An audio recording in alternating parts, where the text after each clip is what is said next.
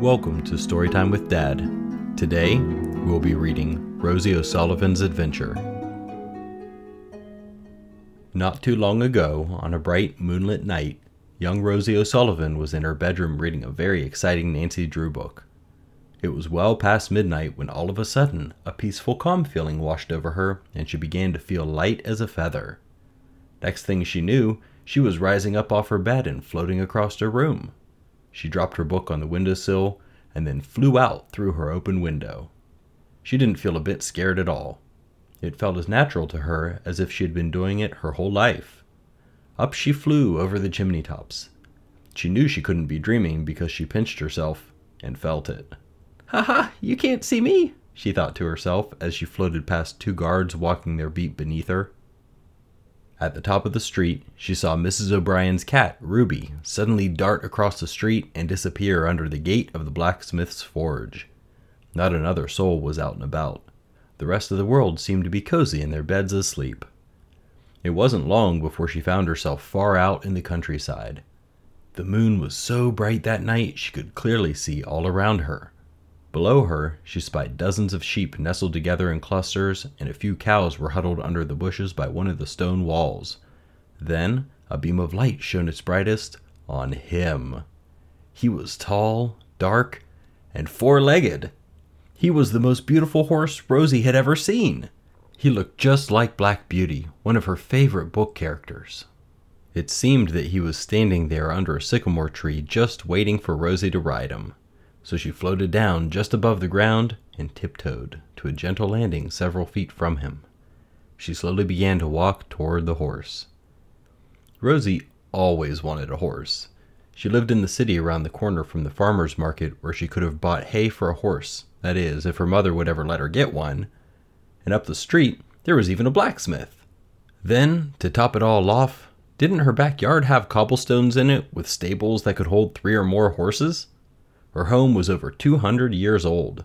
Someone had horses there years ago, yet her mother always said no. But now, here was her chance to ride this beautiful stallion. His shiny coat glistened in the moonlight. Can I get on your back? she said softly to him. Slowly reaching into the pocket of her pajamas, she pulled out a hard sweet that was stuck in there from earlier. She placed it in the middle of her hand and Beauty bent his neck down and tickled Rosie's palm with his lips as he took it from her. She gently patted his neck and stared into his beautiful big eyes as he crunched away. She could see the reflection of the moon staring back out at her. Now, don't you move, she told him. I'm going to get up on your back, so be a good horse for me, will you? She took a hold of his mane and stretched her leg up as high as she could, but she slipped down to the ground. She tried once more, but still she couldn't get up on him. It wasn't as easy as she had thought. Then, finally, she did get a running jump, and wouldn't you know, third time lucky, she effortlessly flew up onto his back. Why didn't I do that the first time? she thought. She had forgotten she could fly. Giddy up there, Rosie said as she gripped his mane tightly with both hands. She tapped her bare feet against Beauty's belly a few times, trying to send him the message that she wanted him to move. Beauty walked off slowly at first, and then gradually went into a trot. Rosie was so proud of herself for doing so well. With the wind at her back, her long black hair kept blowing into her face, preventing her from seeing where she was going. She didn't care. She was feeling so free now. She trusted the horse knew where he was going. Rosie was beaming from ear to ear. This was turning out to be the most exciting night of her life. The horse began to canter across the field. Before long, the horse went into a gallop, scattering a flock of sheep, sending them in all directions. Suddenly, out of nowhere, a stone wall appeared in front of them. All she could do now was close her eyes tight and grip on for dear life. She felt her stomach quickly rise as Beauty sailed over the wall. Then her stomach sank with a thud as they landed. Phew, that was close, she said, and then inhaled deeply.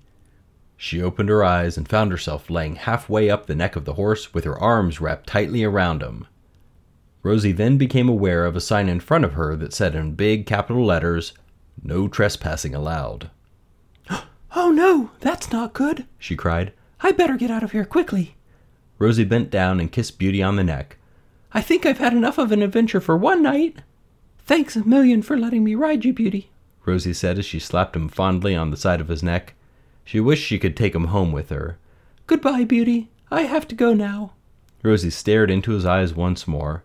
But I'll never forget you. Rosie hoped the magic would work again to get her home. Being hopeful, she turned and ran with her arms outstretched to the center of the field, and it took only a few steps before she lifted off the ground and was once more soaring high above the trees. She was afraid to wave to her friend below in case she wobbled a bit and would lose her balance. It was wonderful to be able to fly, but she didn't want to fall to the ground. Rosie circled around once, then headed back toward the city lights. She was so wrapped up in the magic of the evening that she forgot to pay attention to where she was going. Beginning to feel scared, she realized she had flown way past the city center, so she turned around and came back down a few more streets until she saw the clock tower that was just one street over from hers. It was so nice to see her home come into view. Rosie was soon back home and flew into her open window, which was on the third floor. She landed softly on top of her bed. She couldn't go to sleep just yet, so she went over to the windowsill and picked her book up off the floor. It had been left there when she flew out of the window earlier. She sat for a minute on the windowsill just staring up at the man in the moon. She gave him a big wink. Do I have you to thank for my big adventure this evening? She smiled. Rosie couldn't believe she just flew around out there in the night sky. She hopped back on her bed and dove under the covers with her book. She never got to read a single word and fell fast asleep. When Rosie woke up the next morning, her thoughts went immediately to the night before. It couldn't have been a dream. It just had to have been real.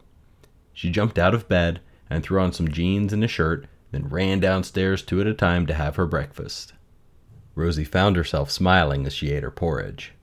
Hmm, and what's up with you this morning? her mother asked. You usually are making all sorts of nasty looking faces while you eat your oatmeal. Oh, I was just thinking. I'd love to go horseback riding sometime, Rosie replied. Oh, were you now? Rosie's mother said as she peered over the top of her reading glasses. Now, I don't want to hear you asking me for a horse again this morning, or ever again for that matter. But if it's lessons you want, we'll see. Her mother went back to reading the morning paper. She turned page after page until suddenly she said, Aha! Here's what I was looking for. Horse riding lessons available at Fedamore Stables. They don't come cheap, young lady, and you could fall off a horse and break your neck. Really, Mum? You mean it? I can go horse riding sometime? I promise I'll stop asking you for a horse. I know that horse needs lots of space. The city is no place for a horse. You are so right, Mum. Well, young lady, you're finally growing up, her mother said, smiling. Now, would you kindly go into the bathroom and brush your hair? It looks an absolute mess this morning. Yes, Mum, Rosie replied. Later on that evening, Rosie got ready very early for bed. She went into the kitchen and found a nice crunchy carrot and stuck it up her sleeve just in case she happened to go on another adventure. She found her parents in the sitting room enjoying a cup of tea, so she kissed them both good night and told them she was off to bed, for she couldn't wait to find out what happened at the end of her book she was reading. Rosie looked out her window to see what kind of a night it was like. She was delighted to find it was another clear moonlit night. Then into bed she went and just laid there trying to read the same page over and over. It was useless. She couldn't read her book. Last night was a magical night. I wonder if it'll ever happen to me again, she thought. Rosie tossed and turned for what seemed like hours.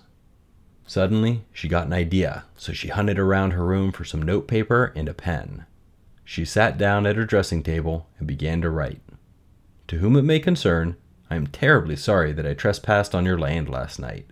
I didn't see your sign until it was too late. I also rode your lovely black horse that looks like Black Beauty. I couldn't help myself. He is the most beautiful horse I've ever seen. It was the best night of my life. If you're mad at me, I don't blame you. Maybe as a punishment, I could come out and clean out the stables for you. My phone number is 417 327. Sincerely yours, Rosie O'Sullivan. Rosie put the letter in an envelope and licked it closed. Then she shoved it deep into the pocket of her pajamas. She went back to bed and just laid there, waiting and waiting. Then, Suddenly, just like before, she felt a weightless feeling wash over her and knew it was time to rise up out of bed. The magic was happening again. Out through the window she flew. Rosie didn't waste any time. She knew exactly where she was heading. Soon, the lights of the city were behind her, and before she knew it, she found the field where the sycamore tree stood in the center of the field. Beauty was waiting for her just like the night before. She spied a haystack and landed on it, then slid down to the ground. Rosie walked over to Beauty and pulled out the carrot from up her sleeve. While he munched on it, Rosie whispered something in his ear. Then she gingerly crept on tiptoe to the front door of the farmer's house and quickly slid something into their letterbox. Then off again home she flew. She was very tired the next morning from being out late two nights in a row.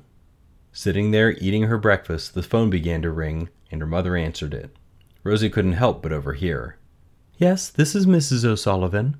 Then came a long moment of silence. Mm hmm. Yes, my daughter is interested in taking horse riding lessons. Thanks for calling me back. Her name is Rosie. Fedamore Stables, County Limerick? Yes, that's next Saturday at 2 o'clock. The first lesson is free, you say? That's great. Your number's 42409. Yes, I'll let you know if she can't come. Thank you so very much. Goodbye. Rosie all this time was sitting on her hands trying to act calm and collected. When her mother finally got off the phone, she sat down next to Rosie and told her that her first horse riding lesson would be next Saturday morning. One free lesson is a pretty good deal, I'd say. Rosie jumped up and hugged her mother real tight for the longest time. Saturday couldn't come quick enough for Rosie. She kept trying on outfits that she thought would best suit for horse riding.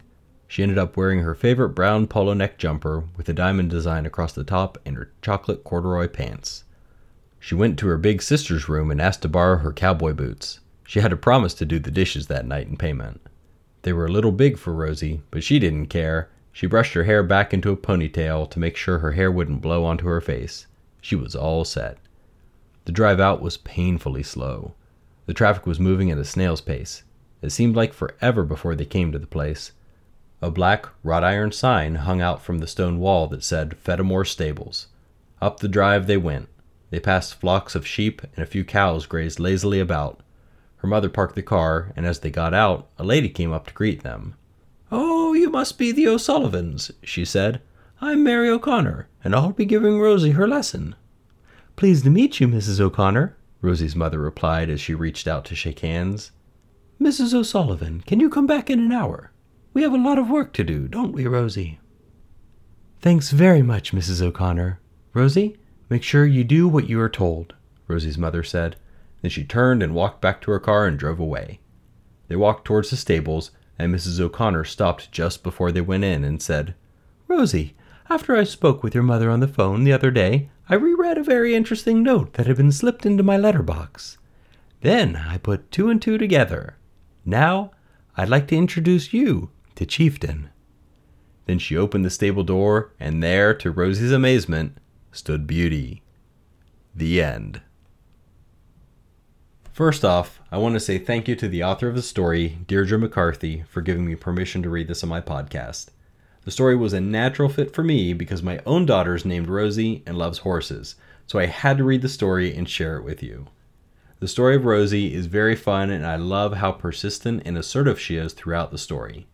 There were many moments when Rosie could have been afraid of what she was experiencing. Instead of second guessing it all, she adjusted to the changes and figured out how to go along with the situation. The big moment of admiration for me was when she got out of bed and wrote the letter. You see, she was prepared and hopeful for the second adventure that was to come her way. That little letter showed that Rosie was proactive at making the things she wanted the most in the world come true. She didn't sit by and let things happen to her. She happened to things. That's a skill that I see in very strong people and one that I try to emulate.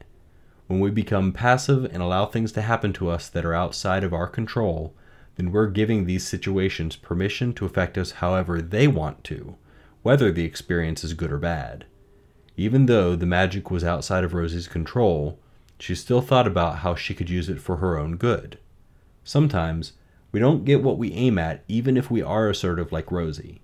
But it's not about winning. It's not even about getting our way, it's about trying. Rosie tried and succeeded at making something happen. In this case, getting horseback riding lessons. I hope she keeps this up, but not focusing solely on what she can get, but about doing good in the world through her assertive actions. She can even use this strength for the benefit of others who aren't as strong as she is. Before I wrap this up, I want to give another thank you, this time to Brian Martin of ShortKidStories.com, where I first came across this story. Links to his website, this story, and also Deirdre's book, The Rescue of Fairy Queen Maeve, can all be found in the transcript on my website, StorytimeWithDad.com. I hope you like the story. Please drop me a review and email feedback to hello at StorytimeWithDad.com or tweet me at dadstorytime. Thanks for listening. We'll see you next time.